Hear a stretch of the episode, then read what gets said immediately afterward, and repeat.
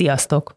Én Bánhalmi Kata vagyok, és köszöntelek benneteket a Közjól negyedik epizódjában. 20 éve foglalkoztat a kérdés önmagam fizikai és lelki megismerése. Ha egy dolgot kellene megfogalmaznom, amire ez alatt rájöttem, az az, hogy ennek a kérdésnek a megválaszolása érzékeny jelenlétet, testtudatot, figyelmet, fegyelmet, folyamatos tanulást és munkát követel. Néha megpihenhetünk, erőt gyűjthetünk, de maximum a következő helyzetig, ami újra kibillent az egyensúlyunkból. Ahogy a műsor első három adásából kiderült, ezekben a hónapokban annak járunk utána, hogy mi minden kell ahhoz, hogy valóban jól érezhessük magunkat a bőrünkben. A közjól vendégei ezen az úton segítenek bennünket epizódról epizódra, minden adásban a fizikai és a szellemi tudatosság egy adott kérdését járjuk körül.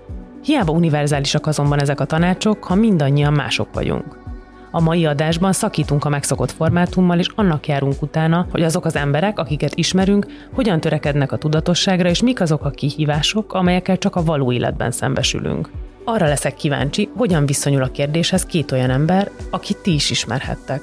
Hamarosan érkezik hozzám a stúdióba Ónódi Eszter és Szinetár Dóra. Tartsatok velem!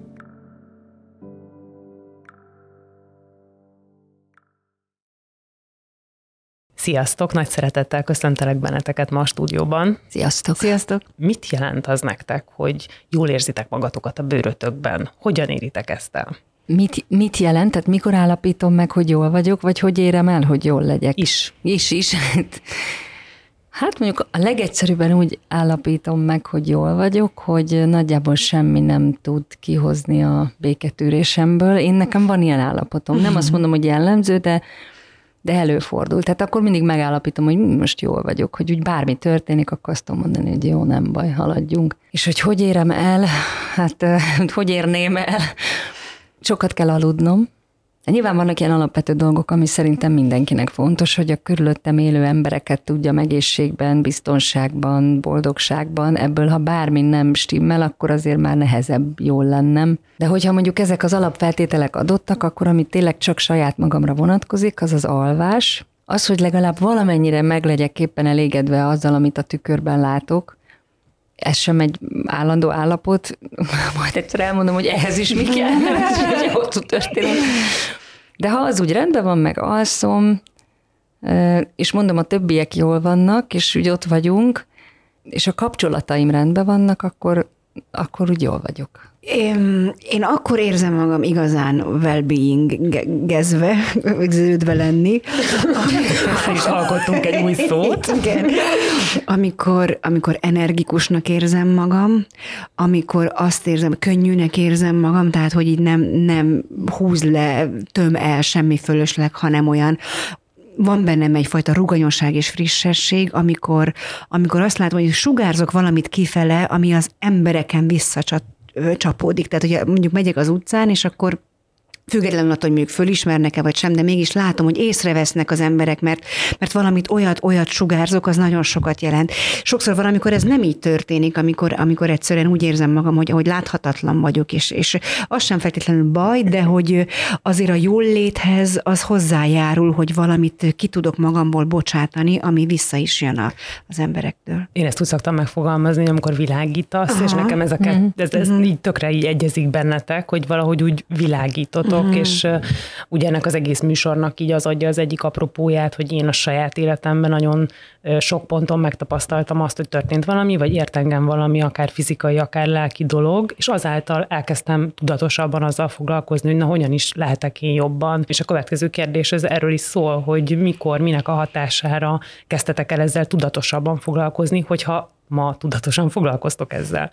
Én nem foglalkozom ezzel ma nagyon tudatosan, tehát hogy pont ebben azt hiszem van egy titok is, hogy hogyha az ember valamire nagyon ráfeszül, és nagyon tudatosan akar valamit menedzselni, akkor sokszor abból egyfajta görcs lesz.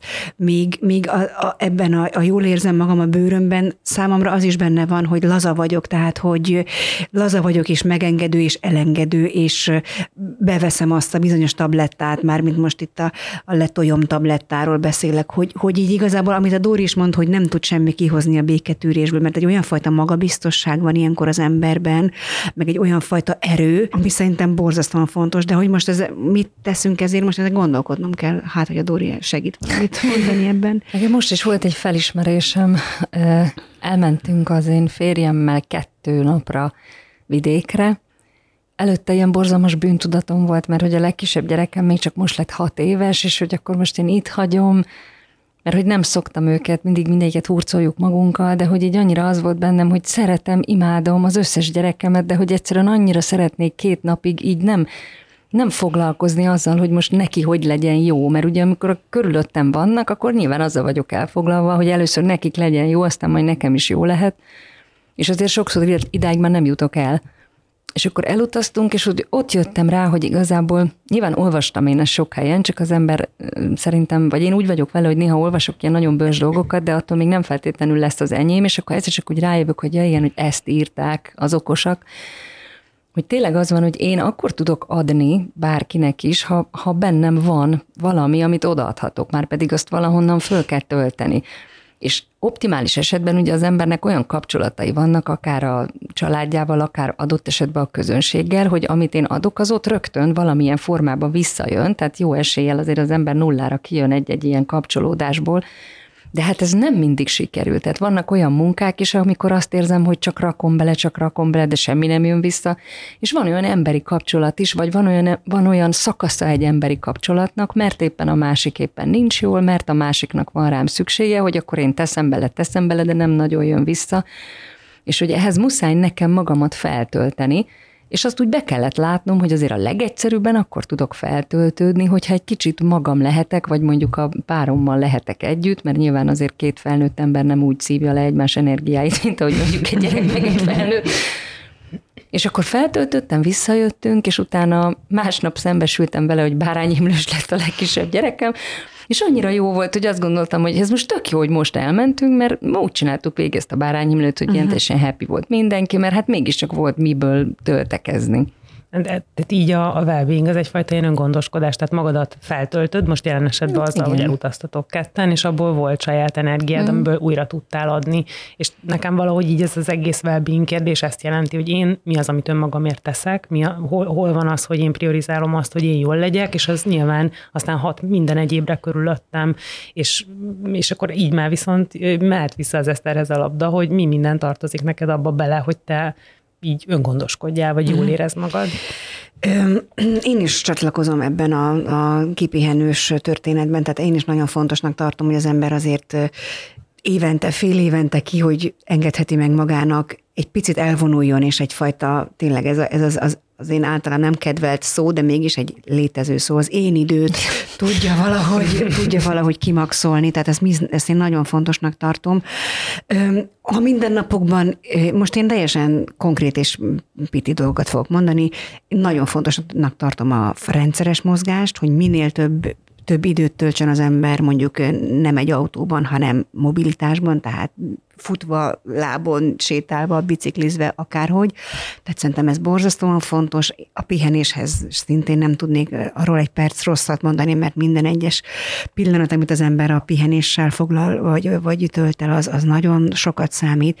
Nagyon, most már az évek előre haladtával kezdnek rájönni arra, hogy a táplálkozás is elképesztően fontos a, a mindennapoknak a, a harmóniáját megteremtendő. Szóval, meg hát az, hogy tényleg egy olyan olyan munkát végezzen az ember, és ebből a szempontból szerintem mi nagyon szerencsések vagyunk, mert amit más munkának nevez, az nekünk tényleg a hobbi, azt hiszem, tehát hogy hogy az, hogy, az, hogy az szintén fel tudjon tölteni, és hogy, hogy én azt, hogy amivel én a kenyeremet keresem, azért más tulajdonképpen sok pénzt kifizet a színházba, vagy a mozivásznon, és tulajdonképpen ami nekem játék, ez tényleg játék legyen. Ez szerintem borzasztó sokat számít, hogy az ember szeresse azt, amit csináljon. Úgyhogy most ennyi jut eszembe egyelőre az eddigi adásoknak a fő témái ez pont a táplálkozás, uh-huh. illetve az alvás voltak, és először így beszéljünk egy kicsit az elsőről, mert ezt ugye te is említetted, hogy mit jelent nektek így a, az egészséges vagy tudatos táplálkozás, hogyha ti önmagatokról hogy azt mondjátok, hogy ti tudatosan eztek. És itt a, nekem csak hogy az egyik ilyen apropó, ugye én láttam ugye a Dóránál, hogy, hogy együttműködésbe is vagy az én egyik kedvenc gluténmentes márkámmal, akinek a palacsintáit, meg mindeneit én is szoktam, meg fánkjait sütni, ami, ami kapcsán így be, be is jött nekem, hogy, hogy te ezzel biztos, hogy foglalkozol. Ja, én nagyon sokat, nekem ez ilyen abszolút hobbim lett az elmúlt, nem is tudom, most már hosszú évek alatt. Egyébként erre nagyon szeretem ezt a kifejezést, mert mindig szoktam mondani, hogy nagyon sok honfitársunknak a tudatos táplálkozás az nagyjából annyit jelent, hogy tudja, hogy éppen eszik, de hogy azért ez ennél kicsit kéne, hogy, hogy menjen. Különösen azért, mert hogy aztán aztán én annyi kétségbe esett embert látok különböző fizikai problémákkal és széttárt karokkal, hogy most ez vajon miért van, és majd valaki oldja meg helyette, ugye, és akkor járnak orvoshoz és szedik a gyógyszert. És én, én azt már így nagyon rég megértettem, hogy ugye az egyetlen olyan anyagbeviteli forrásunk, amit százszázalékosan tudunk kontrollálni, hát most a százszázalék alatt azt értem, hogy legalábbis azt el tudjuk dönteni, hogy valamit megeszünk, vagy nem eszünk meg, az ugye a táplálkozás. És mert az, hogy most milyen levegőt szívok, hát sajnos nem tudom befolyásolni, kiköltözhetek vidékre, de be kell jönnöm a városba, tehát hogy az, az ugye adott. Az engemért stressz is azért nagyon sokszor nem tőlem függ, de az, hogy én, ahogy ugye szoktuk mondani, mit veszek a számba, az tényleg rajtam múlik ilyen szempontból is, és, és szerintem ezt nagyon fontos kontrollálni. Így gyakorlatilag lebontva, hát, tehát ha nem tudom, mennyire értek rá, de... engem, nagyon, engem kifejezetten ja, érdekel, nem bele. az én, egész menüd. Le, leegyszerűsítve én most azt úgy hívják, hogy eszem, hogy én mindenmentes vega vagyok, ami azt jelenti, hogy nem eszem most leegyszerűsítve glutént, tejet, cukrot, én nem eszem húst sem, és... Étrendtestvérek vagyunk, én ugyanígy eszem, igen. Ja. Szóval, hogy így, és ez ilyen iszonyú bonyolultan hangzik, és akkor amikor elmondom, akkor nagyon sokan olyan sajnálkozóan néznek rám, de nekem ezzel az égvilágon semmi bajom nincsen, én tök egyszerűen tudom csinálni, és amióta így eszem, azóta nagyon jól érzem magam. Nekem mindig azt szokták mondani, hogy Kata, így, te így, miért kínzod magad? Tehát ez inkább terápiába kéne menni, és így próbálom elmagyarázni, hogy én ettől olyan jól érzem magamat a bőrömben, ami, ami tehát hogy nem is tudom már máshogy elképzelni az étkezésemet, és, és én ezt nagyon, nagyon átérzem. Eszter, itt egy kicsit megengedőbb. Én veletek ellentétben mindent eszem, sajnos. Viszont, ami, ami korlátok közé amik nem igazán korlátok különben, tevődik, az az, hogy, hogy én ezt az ablakos étkezést folytatom.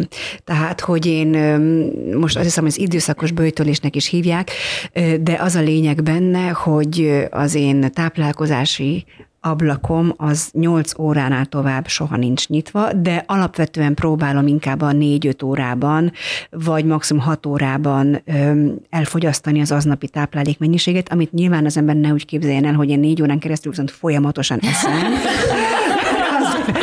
az is jól hangzik, de sajnos azért az, hogy mondjam, kevés eredménnyel járna.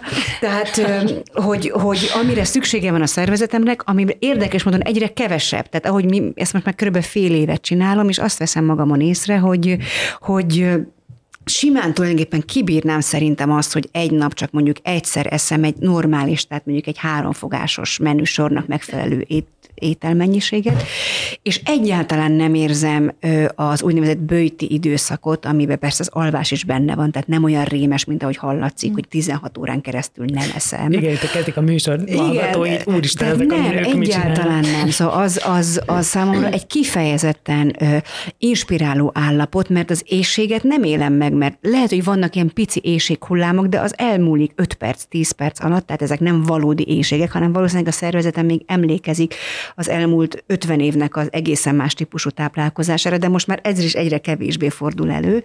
Úgyhogy én, én erre most azt hiszem, hogy rátaláltam az elmúlt fél évben, és ez nekem nagyon, nagyon működni látszik, mert ugyanakkor meg benne van az, hogy nyilván én sem chipset eszem kólával, tehát azért abban a fennmaradó 4-6-5 órában azért próbálok minőségi ételeket enni, de hogy nincs bennem ez a kalóriaszámolgatás, nincs bűntudatom, hogyha megeszem egy tortát, nincs, ugye én, én a fiammal, meg a, a párommal, meg az apukámmal élünk tulajdonképpen a szűk család, tehát férfi emberek vesznek körül, és ott nem mindig olyan egyszerű mondjuk a, a vegetáriánus menüt elsajátítani, de az is igaz, hogy arra viszont én is törekszem, hogy mondjuk egy héten maximum egyszer vagy kétszer egyek húst, de ezt nem az, nem az időszakos bőtelés miatt, hanem már inkább a bolygóvédelem miatt, mert olvastam, hogy az is egy fontos dolog, hogy a, a növényi táplálkozást részesítsük előnybe, szóval ez még egy másik plusz adalék. Hát meg és, volt egy közös projektünk. Hát ugye, ne is, igen, pontosan, tehát ahol ezt szintén ráerősítést kaptam e, ez ügyben. És sajnos még van egy dolog, ami, ami, ami egy megvonást jelent, de már ez is egyre kevésbé megvonás, hogy ez egy fontos dolog szerintem Magyarországon erről beszélni, beszélni, hogy az alkoholnak a, a drasztikus lecsökkentése az nagyon hosszan, nagyon sok évvel meg tudja dobni az embernek az előre látható életkorát. Tehát, hogy, hogy ez is szerintem egy fontos dolog, hogy hogy ezt is tudatosan sokkal kevesebbet fogyasztok. Eddig se volt sok, de mondjuk azért most meg még kevesebb. Még az időszakos bőjtre visszatérve, mert én is kb. három éve így eszem, uh-huh. és hát ha segít a hallgatóknak, mert korábbi adásban volt erről szó, pont a Schwab Richard mondta, uh-huh. hogy ezekben a bőjti szakaszokban regenerálódik a szervezet, hogy neked mennyi idő volt um, átállni. Tehát mert nekem például az volt a tapasztalatom, hogy az első három hétben itt szédülgettem, meg volt minden uh-huh. bajom, de utána teljesen átállt a rendszer.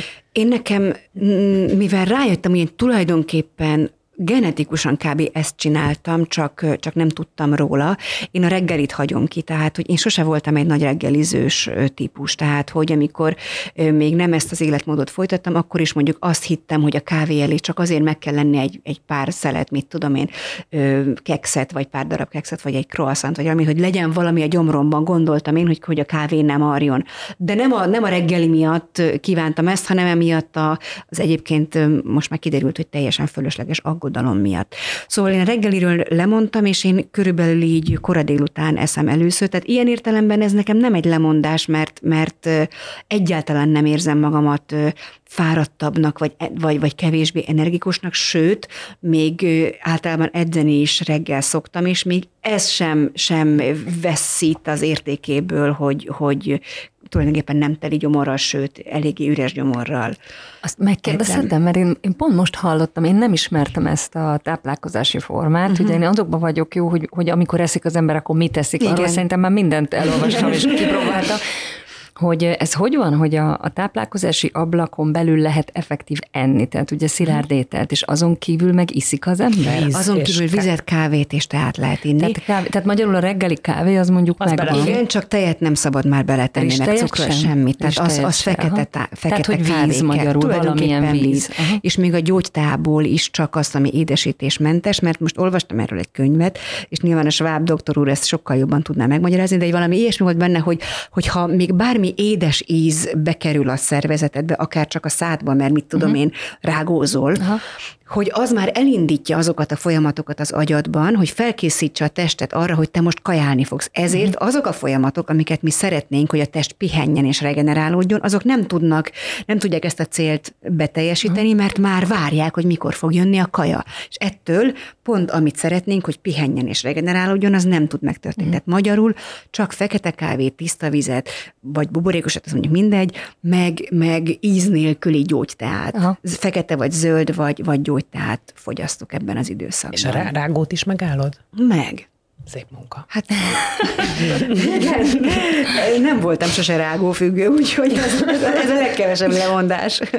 Szóba került, és neked mondtátok az alvást. Hogyan figyeltek oda az alvásotokra? Mert azért én kívülről azt gondolnám, hogy azért eléggé sűrű életet éltek, előadások, próbák és különböző interjúk között, hogy hogyan hogyan osztják meg ugye a család és a gyerekek, hogyan figyeltek oda az alvásra? Ez egy ilyen vicces dolog nálunk, mert Ugye nekem úgy van három gyerekem, hogy mindegyik között tíz év, már nem mindegyik között, tehát hogy mindig tíz év. Ez nem jön neki se, hogy se. Szóval, hogy, hogy tíz évenként szültem őket, 11, Úgyhogy nekem igazából a 18 éves korom óta van egy fajta életem, ami úgy ilyen szempontból nem nagyon változott. Jó, nyilván mindig, amikor, amikor már olyan viszonylag nagyobbak voltak, tehát amikor már 10 évhez közeli volt az első, meg amikor már a második is, akkor egy, egy-két évig kicsit könnyebb volt, de igazából körülöttem mindig volt egy kisgyerek, amelyik biztos belőlem is jön, ez mindig igényelt, hogy én altassam el. Voltak olyan időszakok az életemben, amikor ilyen havi 26 előadásos színésznő voltam, de nem volt sok. Tehát, hogy nekem épp ezért, már nem úgy értem, hogy az előadás nem volt sok, hanem hogy nem volt sok ilyen időszak. Ja, jó, azt hittem, ja, hogy ez neked Nem, a 26 előadás nagyon sok, de hogy, hogy nem volt, tehát, hogy én alapjában véve eh, ahhoz képest szerintem nagyon sok estét töltök otthon, amit mondjuk úgy rólam gondolnak. Különösen mostanában. És hát az van, hogy a kisfiamnak, a legkisebbnek amúgy is van valami elképesztő képessége, hogy ő úgy tud engem berántani, hogyha én lefekszem mellé az ágyba, elolvassuk az esti mesét, eloltom a lámpát, és nekem egy véres küzdelem, hogy ébren maradjak. Ergo, ha mondjuk az elmúlt napokban nem aludtam eleget, akkor alul maradok ebben a küzdelemben, és akkor a Zalánnak mindig szoktam mondani, hogy olyan éjfél körül próbálja meg először, hogy hát ha ki tud valahogy vinni, de van, hogy reggel ott ébredek, jó nagy ágya van, elférünk, és akkor, hát akkor ugye aludtam 12 órát, tehát mondjuk ez tök jó, és akkor annyi, hogy sajnos nincs meg az az állandó ritmus, tehát nem az van, hogy én minden éjszaka alszom, tudom én, 8 órát, vagy hetet, hanem mondjuk három napig van olyan, hogy alszom négy-öt órát, mert most például forgattam egy sorozatban, és akkor én is volt, hogy három és fél órát aludtam, aztán megdöglök másnap, akkor utána volt, hogy sikerült ötöt, akkor hatot, és akkor ugye negyedik nap befeküdtem a gyerek mellé, és 12 óra múlva ébredtem föl, de akkor jó volt, tehát akkor kialudtam magam. Ami ilyen odafigyelés, az, az inkább az, hogy, hogy most már próbálom azt figyelni egy ideje, hogy, hogy egyszerűen be kell lássam, hogy van olyan, hogy este 9-10 órakor azt érzem, hogy szeretnék lefeküdni, aludni. És hogyha mondjuk otthon vagyok, Régen volt bennem egy ilyen, hogy hát nem már. Mert ugye most van ez a, én, nekem is ilyen, a hátam borsozik tőle, de nem tudok rá jobb szót, ez az én idő. Hát ugye olyankor van, amikor a gyerek alszik, amikor nincs munka, és hogy akkor én mikor fogom, nem tudom, kilakkozni a körmömet, vagy elolvasni a lakáskultúrát, vagy nem tudom, valamit, aminek nincs sok ért, már úgy értem, hogy nincs értelme, vagy nem, effektív nem tesz hozzá az életemhez, de hogy olyan jó lesne.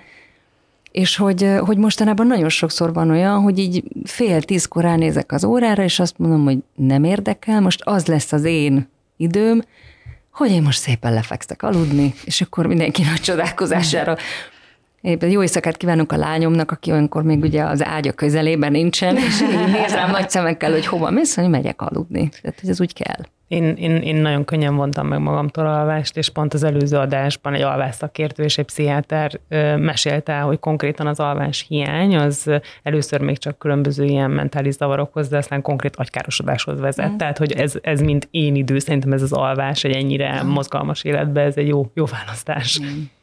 Eszter, te jól alszol? Nem vagyok egy nagy alvó, és nagyon irigylem azokat az embereket, akik bárhol, bármilyen helyzetben el tudnak aludni egy másodperc alatt. Tehát én viszonylag könnyen elalszom, viszont nem alszom nagyon, tehát minden éjszaka felébredek egyszer vagy kétszer, de van nekem egy jó kis órám, aki még az alvásomat is kontrollálja, és nagyon okosakat mond, és felhívja a figyelmemet arra, hogy bár most aludtam viszonylag sokat, de az alvásom nem volt elég kiegyensúlyozott, tehát figyeljenek oda legközelebb legközelebb, hogy mit tudom én valahogy máshogy osszam be az alvásidőt. Szóval a rendszerességet én is maximálisan fontosnak tartom ez ügyben, tehát hogy az ember próbálja legalább valami fajta rendszer köré szervezni az életét, és ebben az alvás azért egy elég fontos szempont, és én is érzem azt, hogy amikor mondjuk forgatok, vagy ilyesmi, és hajnalban kell kelni, vagy mondjuk éjszakai forgatás, és akkor nappal lehet aludni, ez, ez engem maximálisan kimerít, tehát hogy ez még fiatalon az ember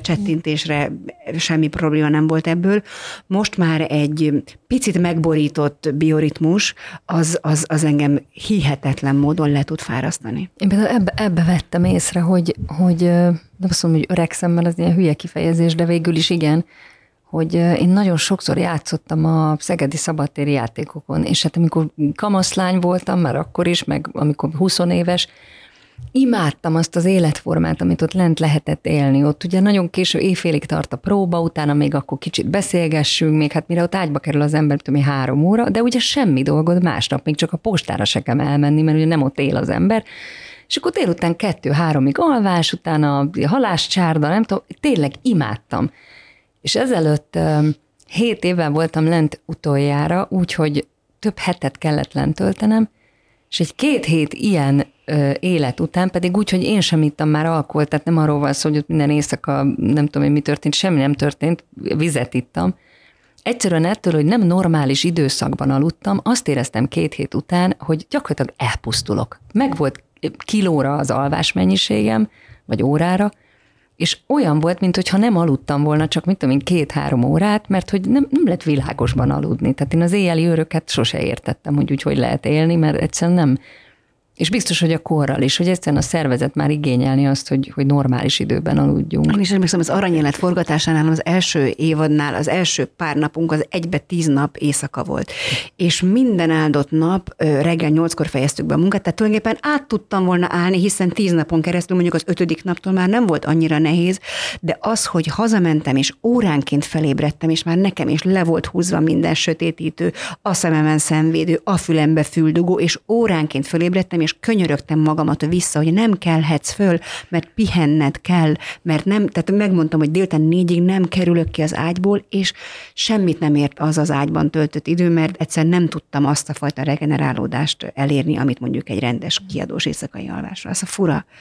Igen, ez amúgy a színész életről így kívülről azt gondolná az ember, hogy ti nagyon készség dolgoztok, utána még biztos van egy kis bandázás, és akkor megisztok egy pár pár bor, de most, ahogy hallgatlak titeket, itt mindenki tízre ágyban van, és nem iszik. hát igen, az, nekem egyébként szerintem nagyon sokunknak ez a karantén egy nagyon érdekes felismerés volt. Tehát én sok kollégával beszélgettem, aki úgy egyszer csak megtapasztalta azt, hogy ugye nem volt hova menni este, nem is lehetett, és akkor egyszer csak az történt, hogy már megvacsorázott a család, mintha normális emberek lennénk. Igen. Utána ugye megfürdött a gyerek, elolvastuk neki a mesét, és akkor jó, még mondjuk megnéz az ember egy filmet, még mindig csak fél tizenegy van, és elmúlt Igen. a nap. És akkor ugye erre rá lehet érezni, tehát ugye azt lehet mondani, hogy fú, azért ez úgy hogy ilyen tök jó lehet ilyen normálisan élni. Mert nem, azért nem ebbe szocializálódtam én sem. Mm. Igen, de ez a normális élet, meg lehet, hogy pont azokat az adrenalin löketeket nem tartalmazza, ami viszont benneteket nagyon tölt, amit az Eszter is mondott. Hát ezt nem tudjuk. Ja, nekünk azért van szerencsénk, mert az már pipa, tehát hogy tudjuk pontosan, hogy milyen az, amikor az ember nem a természet által előírt bioritmusban létezik, azt kipróbáltuk. Biztos mindenkinek volt ebbe is olyan szakasza, amit baromira élvezett volt, amiben majd belepusztul, de megvolt, és akkor így már nagyon jó élvezni azt, hogy milyen, amikor úgy rendesen létezel. Nem spoilerezek azt hiszem túl nagyot azzal, hogyha azt elárulom, hogy nagyon sokat fogunk foglalkozni még ebben a műsorban, így a mozgással.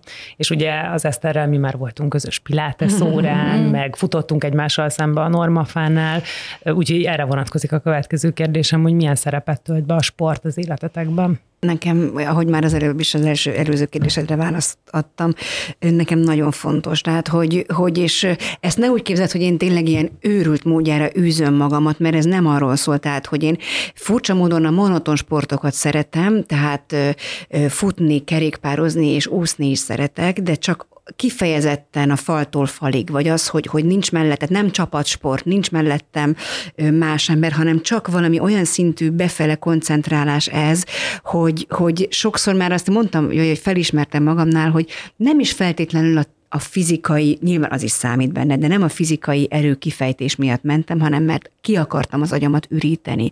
És ennél sok, tehát nem tudok jobb módszert arra, hogy valahogy így leradírozzak minden fölösleget a fejemből, mintha elmegyek egy, egy, egy mit 40-50 perces vagy egy órás futásra, ami nem egy gyors dolog, hanem csak egyszerűen az, hogy, hogy egyszerűen kimenjen minden, és ha az még plusz, hogy még a fizikailag is a testemnek ez egy jó leső dolog, az, az még csak habatortán. Viszont ezt én, én azért meglehetős rendszeres sebességgel űzöm. És mi a helyzet az ilyen súlyzós edzésekkel? Azt is most már kezdem sajnos be, bevenni a repertoárba. Én nem szeretek így konditerembe járni, tehát hogy én így, így vagy otthon, vagy a természetben szoktam ilyeneket csinálni. De mivel olvastam és érzem is azt, hogy, hogy egyszerűen bizonyos idő után már az izmoknak a tömegéből veszít az ember, hogyha nem figyel oda, muszáj most már, hogy, a, hogy ebben is, tehát egy tornát is beiktassak ebbe a És akkor ezt magadnak? Menübe. Igen, vagy hát nézek valami videót, már mint hogy ilyen YouTube-ról valamilyen tornázósat, vagy ez az elmenni valahova, ezt a pilates, azt jó, hogy mondtad, mert ugye egyszer voltunk, de hogy ez nekem nagyon nehezen megy, hogy, hogy elmenjek valahova, és akkor ott vigyek magammal tornacuccot, meg törülközőt, hanem én valahogy ezt így szeretem otthon, az otthoni közegemben mm-hmm. le, lezavarni. De nem ilyen van, van, aki ezt így tudja otthon, mm-hmm. és van, akinek nagyon kell. De hogy... közben meg néha hiányzik a társaság, szóval, hogy, hogy azt is érzem, hogy valószínűleg majd egyszer csak el fogok kezdeni járni valamire, vagy valahova, csak még nem találtam meg, hogy mi az és mi, ahol, ahol meg nem az a fontos, hogy egyedül legyek, hanem az, hogy, hogy legyen körülöttem egy csomó ember. Hát én ezzel az egész mozgással ilyen borzalmas elmaradásban vagyok. Nekem most ez az a, az a pillanat. Én egész gyerekkoromban táncoltam, de úgy, hogy három éves koromtól kezdve, tulajdonképpen amíg meg nem szültem az első gyerekemet, én más csináltam, csak táncoltam állandóan, így, úgy, amúgy a Balett Intézetben jártam néptánc, színpadi tánc szakra, ott, tehát az volt az utolsó ilyen, ilyen intenzív időszak, és volt egyébként néha olyan érzésem, ilyen 18-19 éves korom körül, hogy én elfáradtam, egyszerűen kitáncoltam magamat, ami persze hülyeség, és akkor mindig voltak ilyen szakaszok, mondjuk ha valami olyan előadásra készültünk, amiben táncolni kellett, akkor persze összekaptam magam, és akkor marhára belelkesedtem, és sokszor a bemutató után is még hónapokig mondjuk eljártam, vagy bejártam például balettórára az Operett Színházban, amíg volt még ilyen lehetőség, mert például ott dolgoztam, most már ugye ez nem.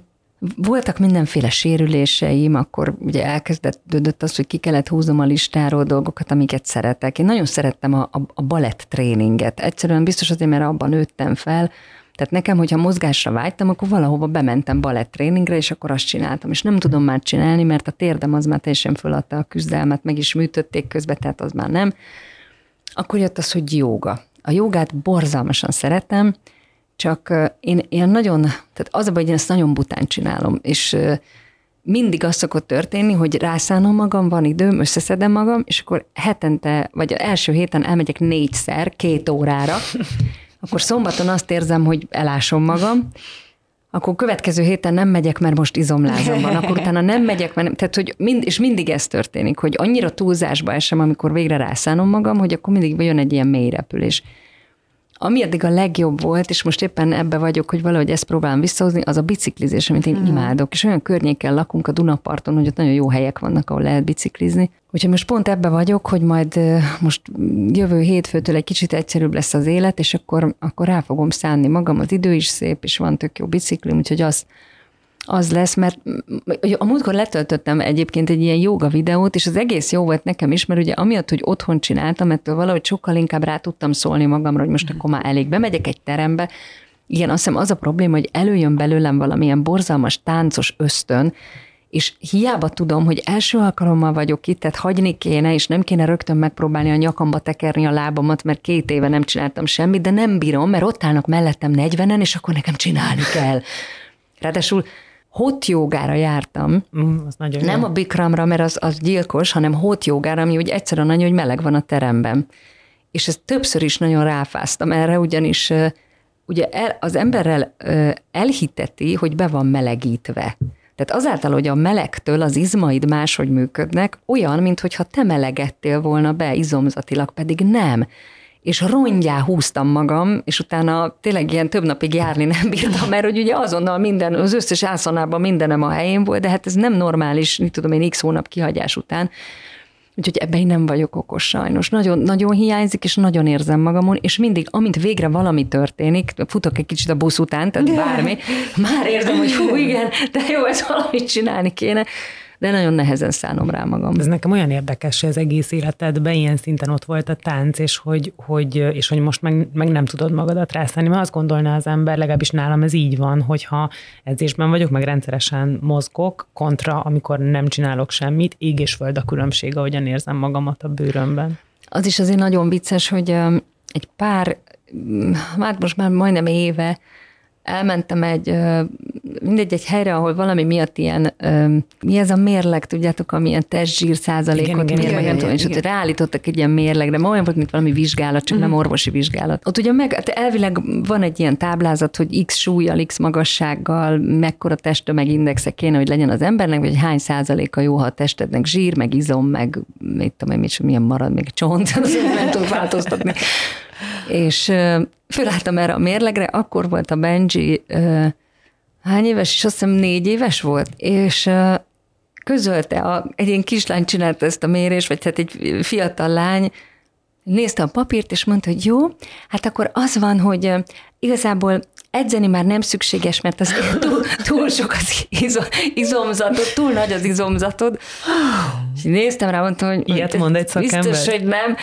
És akkor mondtam neki, hogy, tehát, hogy ugye ez a mérleg, ez egy összképet néz. Na most az van, hogy amiatt, hogy állandóan emelgetem azt a kicsi gyereket, emiatt van legalább, meg tudom én, nyolc olyan izomcsoportom, amivel szerintem egy teherautót el tudnék húzni, a másik 470, az meg meghalt. és lehet, hogy összességében azt adta ki a mérleg, hogy én marhára izmos vagyok, de hát, hogy nem, tehát hogy azért ezt lássuk be. Szóval, hogy ez is, ez is fura, hogy ugye a, a hogy mit nevezünk mozgásnak, mert például a, a, a színpadi mozgás az egy a nagyon sok esetben egy baromi egészségtelen, szabálytalan mozgás, hogy attól függ, mit csinál az ember. Az még hagyjám, ha táncol, de mondjuk, ha mit tudom, verekedni kell, vagy nem egyszer játszottam előadásban, és később jöttem rá, hogy azért fáj utána mindig a hátam, mert hogy különböző okok miatt mindig egy oldalon vagyok sokat, és el, tehát elfekszem gyakorlatilag, vagy el, mit csinálok, el, elállom a testemet, pedig mozgok közben elvileg, de hát hogy ugye az, az nem ugyanaz. Tehát, hogy mondjuk, ha valaki pilateszezik egy órát, az marhára nem ugyanaz, mint hogyha a színpadon vekeng egy órán keresztül, pedig ugyanolyan fárasztó, meg ugyanúgy leizzadok bele, csak az nem egészséges. És, és akkor elmész masszörhöz, vagy mit csinálsz ilyenkor? Azt szoktam, igen, azt nagyon szeretem. Van egy csodálatos csontkovács boszorkányom, egyébként is őt nagyon, nagyon szeretem, és akkor ő kicsit kimasszíroz, és kiropogtatja mindenemet, és azt, azt imádom. Ráadásul a, ő a nyakamat is kimeri roppantani, amit ugye nem mindenki mer, mert azt elvileg nem is szabad, vagy nem, nem hivatalosan nem lehet nyakat roppangatni. nem, nem, Akkor ezt otthon ne csinálja senki, de nem, nem, az, nem, de hogy ő, ő varázslatosan csinálja, úgyhogy az, az mindig nagyon jó. És Eszter, neked, hogyha nem sportolsz, vagy nem futsz, tehát nincs, nincs ez, mi, miben szoktad érezni ennek a hiányát, vagy szoktad-e, hogyha bizonyos idő kimarad? Hát, hú, szerintem az, az, hogy valahogy így a, a, mivel ezt én annyira rendszeresen csinálom, hogy egyszerűen megbillen az egyensúly, és akkor, akkor, akkor már olyan fáradta, akkor már sokkal nehezebben veszem rá magamat. Tehát, ha van egy hosszabb leállás valami miatt, akkor nagyon nehéz újra kezdeni. Tehát ezért inkább azt a taktikát választom, hogy akkor inkább nem állok le, hanem valami folyamatos szinten tartási állapotot próbálok mm, mm, föntartani, mert, mert tudom, hogy újra kezdeni sokkal, de sokkal nehezebb. Szóval inkább az, hogy, hogy azért valami picit, meg hát most már azért fölvettem, mondom, az étlapra az úszás, fölvettem, van a bicikli, van a tonisz, hogy valamit azért mindig csináljak, vagy ha más nem sétálok. Szóval az, hogy akkor, akkor érzem azt, hogy most már nem, nem mozogtam eleget, akkor most én gyalog fogok bemenni a színházba, mert legalább akkor tudom, hogy sétálok 30 percet. Szóval, hogy, hogy, hogy azért inkább azt próbálom meg, hogy nem, ne jussak el ebbe az állapotba. Én, amikor nem itt beszélgetek, akkor vállalkozásoknak a fejlesztésével foglalkozom, és így az elmúlt időben abszolút az a tapasztalatom, hogy a, amilyen állapotban a vállalkozások vannak, meg amilyen elakadásaik vannak, az visszavezethető arra, hogyan a vezetői vannak uh-huh. ezeknek a vállalkozásoknak, és ebből jön a következő kérdésem, hogy mi a kapocs a színészet és a well között. Tehát hogy hol van a ti testi, szellemi, lelki egyensúlyotok és a színpadi jelenlétetek közötti kapcsolat? Hogyha jól értem a kérdést, ez arra vonatkozik, vagy én legalábbis így próbálom megválaszolni, hogy Szerintem a színészet azért nagyon jó, mert tulajdonképpen a szakmánk által önmagunk pszichológusai is tudunk lenni. Tehát magyarul ez alatt azt értem, hogy ha felgyülemlik X mennyiségű feszültség, arra egy jó előadás, amiben mondjuk ezt ki tudod csapni, vagy le tudod valahogy ki tudod ventilálni, az egy fantasztikus dolog. Tehát tulajdonképpen, amikor még játszottuk a Nórát, az mondjuk lement, mit tudom, 92-93 alkalommal, én tudom, hogy minden egyes előadás után éreztem azt, hogy az aznapi, az megelőző egy heti, a megelőző egy hónapi feszültség mennyiséget én hála a jó Istennek ki tudtam magamból vezetni, hogy nem kellett hozzá pszichológushoz járnom, nem kellett elmenni terapeutához, hanem önmagam terápiáját tudtam egy előadás folyamán le, lezajt, tehát hogy megtörtént. Ez, a, ez, amit most így elmondtál, ez nekem mondjuk a saját életemben nézem, nekem ez a box edzés. Uh-huh. Tehát, hogy elmegyek és kiadom magamból az edzés Igen. alatt a feszültséget, de hogy azért ez nem egyenértékű azzal, mint amikor valamilyen külső szemlélődő, vagy valamilyen terapeuta szembesít engem valamilyen elakadásommal. Tehát ez inkább egy ventiláció, és Igen, nem egy... persze, nyilván. Bár azért, azért a színdarabok, amiket az ember eljár, játszik az évek során, ezért nagyon sok szituációban tudnak, hogy mondjam, egyfajta kapaszkodót nyújtani, hiszen hogyha jól van elemezve, általában ugye a színdarabok azok mind problémákat vetnek fel, és folyamatos konfliktus helyzeteket teremtenek ugye maguk a szituációk. És azért, azért egy csomószor lehet azt, hogy, hogy az életünkben, vagy, vagy szóval valahogy vissza, visszavezetni, vagy, vagy mondjuk tanulni abból, hogy mondjuk egy szituációban, egy színdarabban hogyan ö, menedzselnek mondjuk egy, egy, egy helyzetet.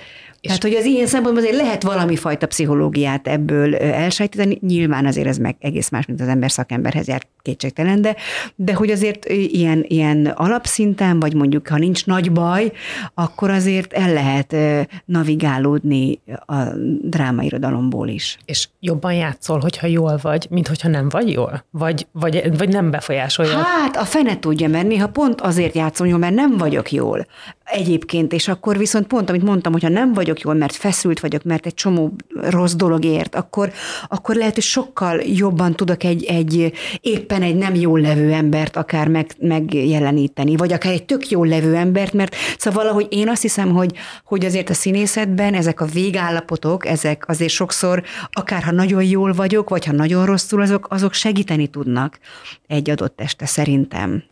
És Dóra, nálad ez hogy van? És kicsit így most muszáj megemlítenem, hogy ezen a héten lesz ugye az egy életemnek a, a bemutatója, ami ráadásul a te életedről szól, és így ezen is gondolkodtam, hogy, hogy mondjuk akár egy ilyen előadásnál hogyan van ez, tehát mennyire befolyásolja a színpadi...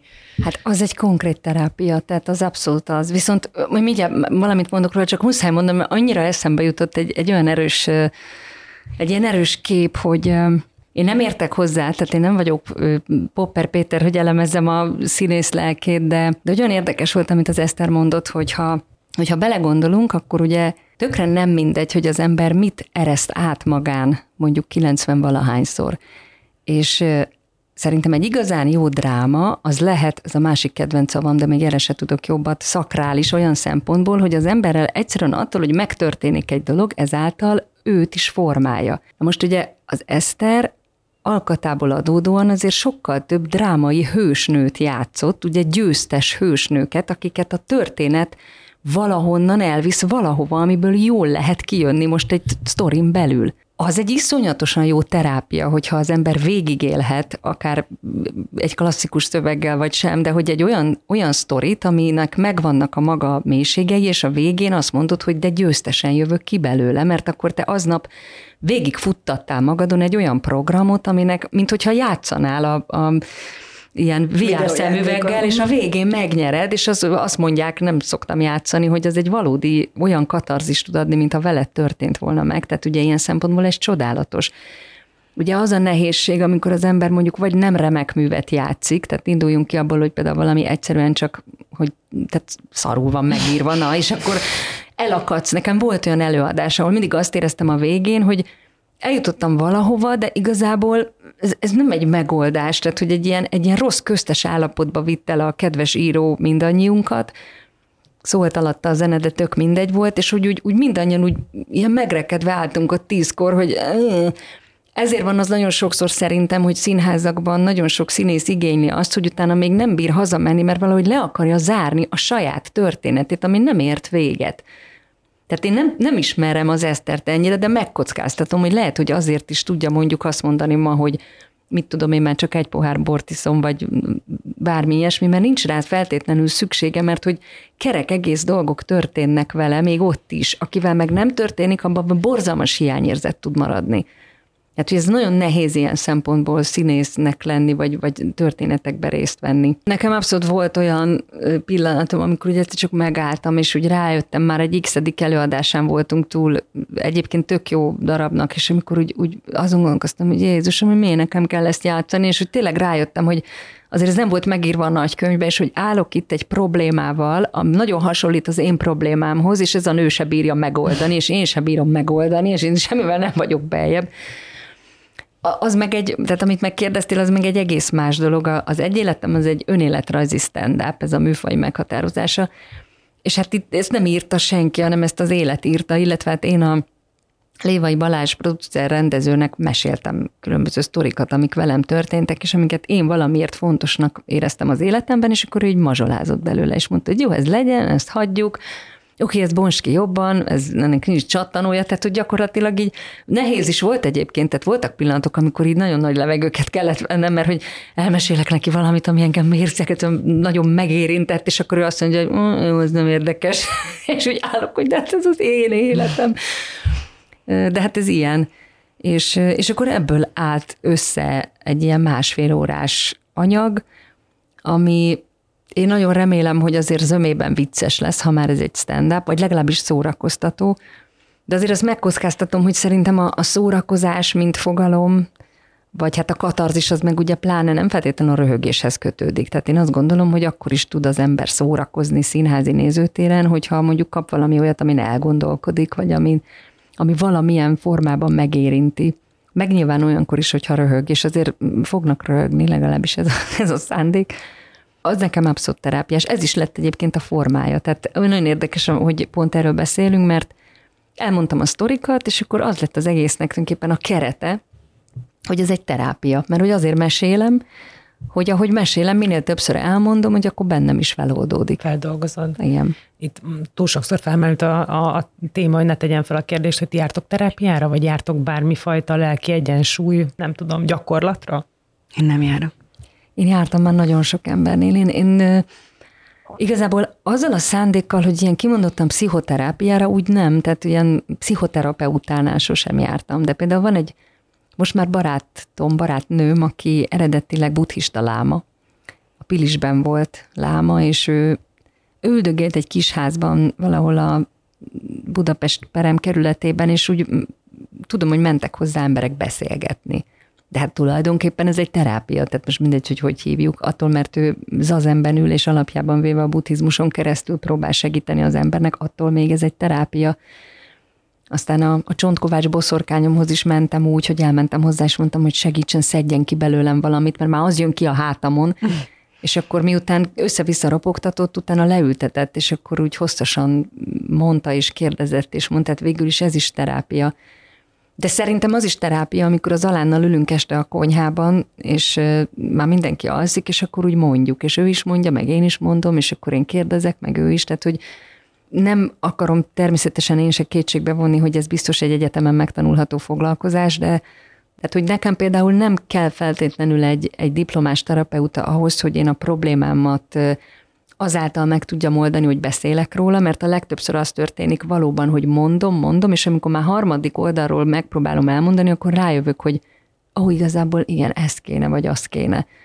Hát, hogy, hogy azért szerintem sok mindent az ember saját magán is meg tud oldani, vagy saját magában. Az, az, az nálam is egy fontos dolog, hogy amit a Dórinak az utolsó mondatára kapcsolódni, hogy, hogy a, amik jönnek így impulzusok körülöttem, azokat egyszer csak így észreveszem. Tehát, hogy például nekem ez az időszakos bőtölés, ez így jött, hogy, hogy én ezt nem akartam, hanem hogy kíváncsi voltam, hogy még a szervezetem reagál-e arra, hogyha ha valami új impulzust kap, és akkor a, a, tényleg a kollégáim, akkor hallottam pont a Schwab Richarddal egy beszélgetést, akkor olva, tehát így egyre több helyről jöttek be ezek az információk, és azt éreztem, hogy ha már ezt ennyire sokszor meghallom, akkor már lehet, hogy kéne ezzel valamit kezdeni. Tehát, hogy inkább én úgy működöm, hogyha valami, hogy ilyen nyitott szemmel járok a világban, és ha valamit mondjuk háromnál többször így jön velem szembe teljesen más irányokból, akkor azért azzal már, hogy elkezdek foglalkozni. És akkor, ha jó a dolog, akkor még úgy,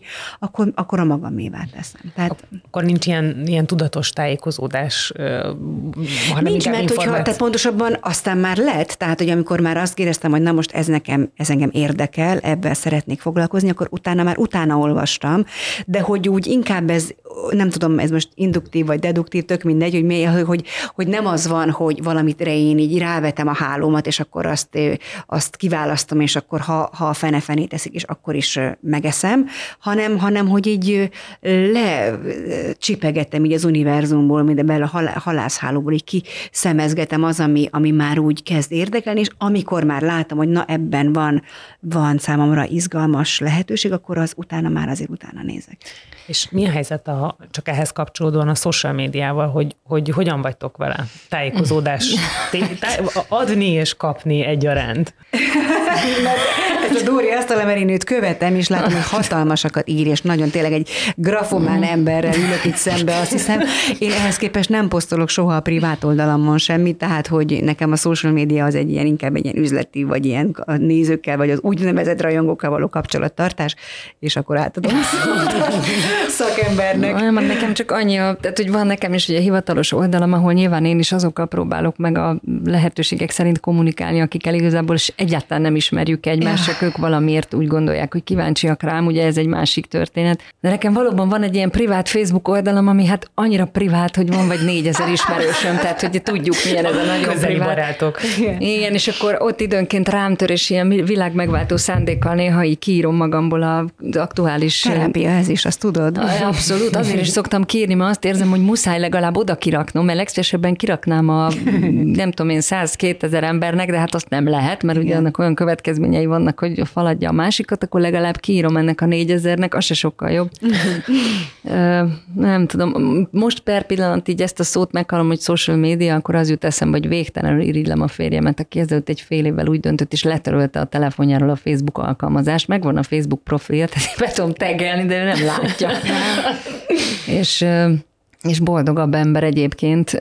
Pont most valamelyik nap voltam már úgy vele, hogy csináltam ilyeneket, hogy például megfogadtam, hogy este nyolc után nem nézek se híreket, se. Tehát gyakorlatilag az interneten már csak a kedvenc ruhamárkám webshopját lapozgatom, hogy nincs valami szép új szoknya, de hogy ezen kívül semmivel nem foglalkozom, ami úgynevezett hír, mert hogy olyan nincs, hogy hír, tehát hogy de ilyen wellbeing témában sem tájékozódsz akár de, de hát az más, az nem árt. Tehát most attól nem, nem csak, hogy azokat az impulzusokat megpróbálom kikerülni, ahol megtörténhet az, hogy este tízkor szembe jön velem valami, amitől aztán fél egyig nem tudok elaludni, mert ezért kapok tőle szívdobogást. És hát a Facebook az abszolút ilyen, a hírportálok nagy része ilyen, Ilyen szempontból én egy ilyen egyszerű ember vagyok nekem, ahhoz, hogy én úgy jól érezzem magam, tulajdonképpen nem is, nem is az a megfejtés, hogy mi kell hozzá, hanem hogy mi ne legyen. Tehát, hogy ne legyen körülöttem zaj, ne legyen körülöttem felesleges információ.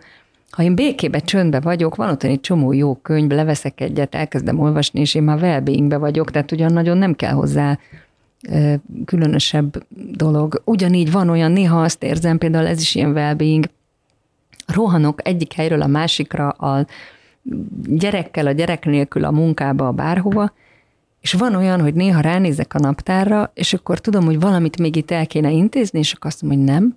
Most beülök egy kávézóba, kérek egy teát, vagy egy nem tudom mit, és veszek valami ilyen nem létező, akármilyen újságot, vagy akármit, csak papír legyen, tehát ne a telefonom, kiülök az ablakba egy kávézóba, és ott így ülök egy órát, és ez olyan, mintha elmentem volna egy hétvégére, de tényleg. Tehát ugye egyszerűen csak annyi, hogy ne kelljen folyton azzal foglalkozni, amit meg kell oldani, amit Hát leginkább az, amit mindig valamit meg kell oldani. Legalábbis nekem állandóan ez a kényszerképzetem, hogy magam és mások helyett folyton valamit meg kell oldani. Biztos a töredékét se kéne. És akkor így ki is, ki is tudsz csekkolni egy kicsit? Tehát akkor egy kicsit, igen.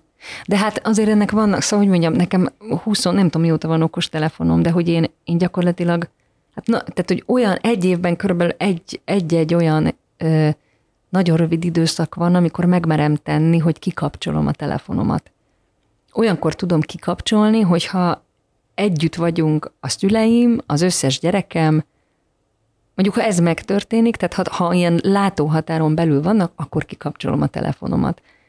De ugye nekem nagyon nagy szerencsém van, mert a szüleim köszönik, tök jól vannak, apukám a maga 92 évével, és és nem kell nekem rájuk vigyázni, de hát mégis csak van egy olyan érzésem, hogy amikor ők mondjuk elutaznak, most például hévizen vannak éppen, mert ők aztán tudják mi a well de tényleg.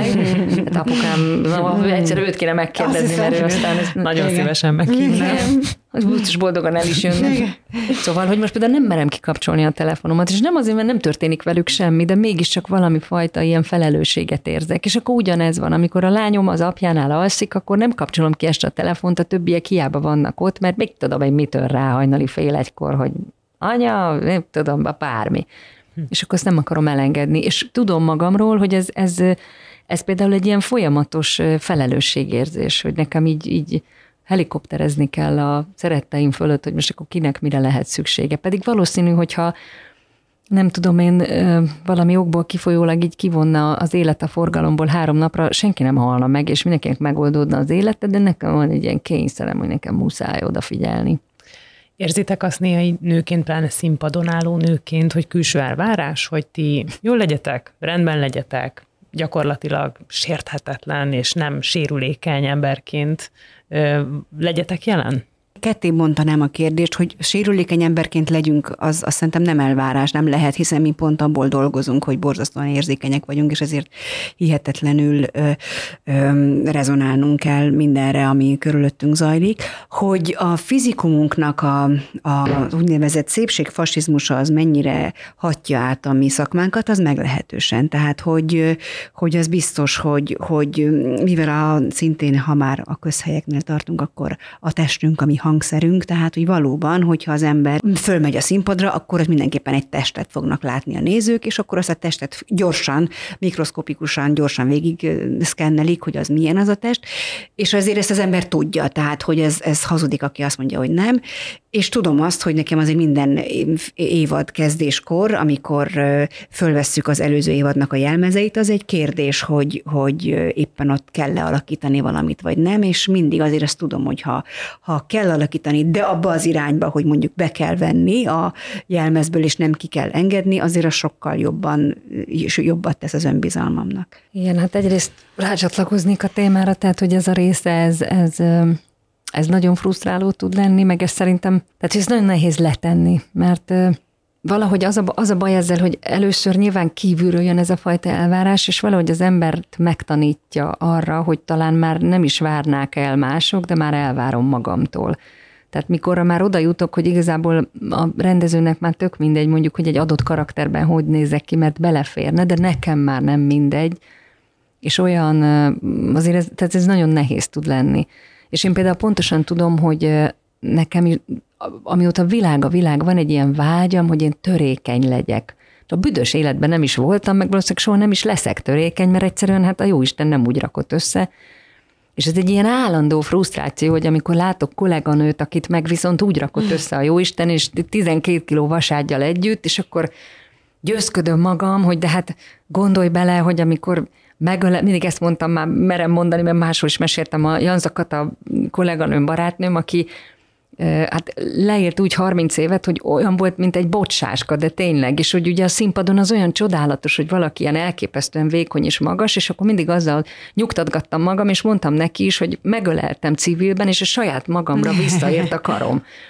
És aztán ő is nővé érett, és most már ha megölelem, akkor úgy meg lehet ölelni, nagyon csinosan néz ki de hogy én mindig, mindig akartam volna olyan bocsáska lenni, és akkor nekem például ez egy ilyen örök problémám volt, hogy én, én sose voltam. És akkor, ja, és akkor meg egyszer nagyon lefogytam valami miatt, akkor meg természetesen mi történt, jöttek velem szembe, hogy jaj, borzalmasan nézel ki, egyél már valamit. Tehát amikor én végre azt éreztem, hogy most, most jött el az én időm, mert most már törékeny vagyok, akkor igazából senki nem örült neki. Akkor ez kicsit az, az jön mind a kettőtök válaszába, hogy több elvárást rakunk szinte magunkra, mint ami kívülről jön. Hát, vagy legalábbis az, az a saját elvárásaimmá válik, ami úgy kívülről elindul. Én ezen szoktam gondolkodni, hogyha így mindent betartanék, amiről azt gondolom, hogy így a szépség megtartásához, vagy nem tudom, a szépséghez kell, akkor én reggeltől este kenegetném magam, edzéseken mm. lennék, és tehát ez nyilván ez, ez nem, nem tud megtörténni. Ezt, ezt hogyan lehet egészségesen beilleszteni, úgyhogy az ember dolgozik is, megengedő is magával, anya is. Ezt, tehát ezt hogy csináljátok? Hát én például ez, hogy, hogy, hogy mondjuk így reggeltől estig kenegetett, például ismerek olyan nőt, aki az, hogy kilépjen az utcára, az neki mínusz két óra. Tehát, hogy ő két órával korábban kezdi el a, minden, az utcára minden, nap. minden áldott nap. Tehát, hogyha kell, akkor ő föl kell hajnali négy órakor, és akkor ő tudja azt, hogy most akkor neki kát forró víz, ilyen smink, olyan hajbondorítás. Tehát, tehát hogy, hogy, és én ezt elfogadom, én erre képtelen lennék. Tehát, hogy, hogy nekem most az, hogy hogy az idő az mennyire fontos az életünkben. Tehát, hogy minden perc, amit nem ezzel kell foglalatoskodnom, hogy én most hogy nézzek ki, az nekem egy ajándék. Ennek megfelelően én tényleg a minimálisra ö, csökkentem mondjuk a kozmetikusnál, vagy a fodrásznál töltött időt. Tehát már olyan is volt, hogy én magam szárítottam meg a hajamat, mert mondom, tök mindegy, mert úgyis este a színházban megcsinálják. Tehát, hogy nekem az fontosabb, hogy ott én végezzek egy óra, vagy mit tudom én, másfél óra alatt. Szóval, hogy, hogy, hogy és akkor rájöttem, hogy tulajdonképpen szerintem ez ez, vissza is hat, mert lehet, hogyha az ember egy ilyen folyamatos frusztrációt lát az emberen, az, illető nőn, hogy, hogy ő neki tényleg ez ennyire fontos, hogy minden ilyen tip-top legyen, az biztos, hogy valami, valami mentális zavar, most nem akarom ezt, akkor inkább azt mondom, hogy belső bizonytalanságról árulkodik. Mm. Én sokkal inkább azt érzem, hogy akkor vagyok komfortos, hogyha nem érdekel az, hogy most én ne. Tudom, hogy úgy nézek ki, ahogy kinézek, tudom, hogy sokszor a civil életben nem úgy nézek ki, mint a, a magazinok címlapján, de én ebben tökre rendben vagyok, mert nekem sokkal fontosabb, hogy én még ne a, a smink asztalomnál töltsem azt az egy órát, hanem azt még el tudjam tölteni, ahogy nekem mondjuk kedvem. Szóval lehet, hogy éppen játszom a telefonomon, mert, mert az nekem fontosabb, hogy, hogy mint hogy én elvárjam, hogy magamtól, hogy majd amikor kimegyek az utcára, akkor rám úgy nézzenek az emberek. Ezt, ezt én pont, pont nem érdekel.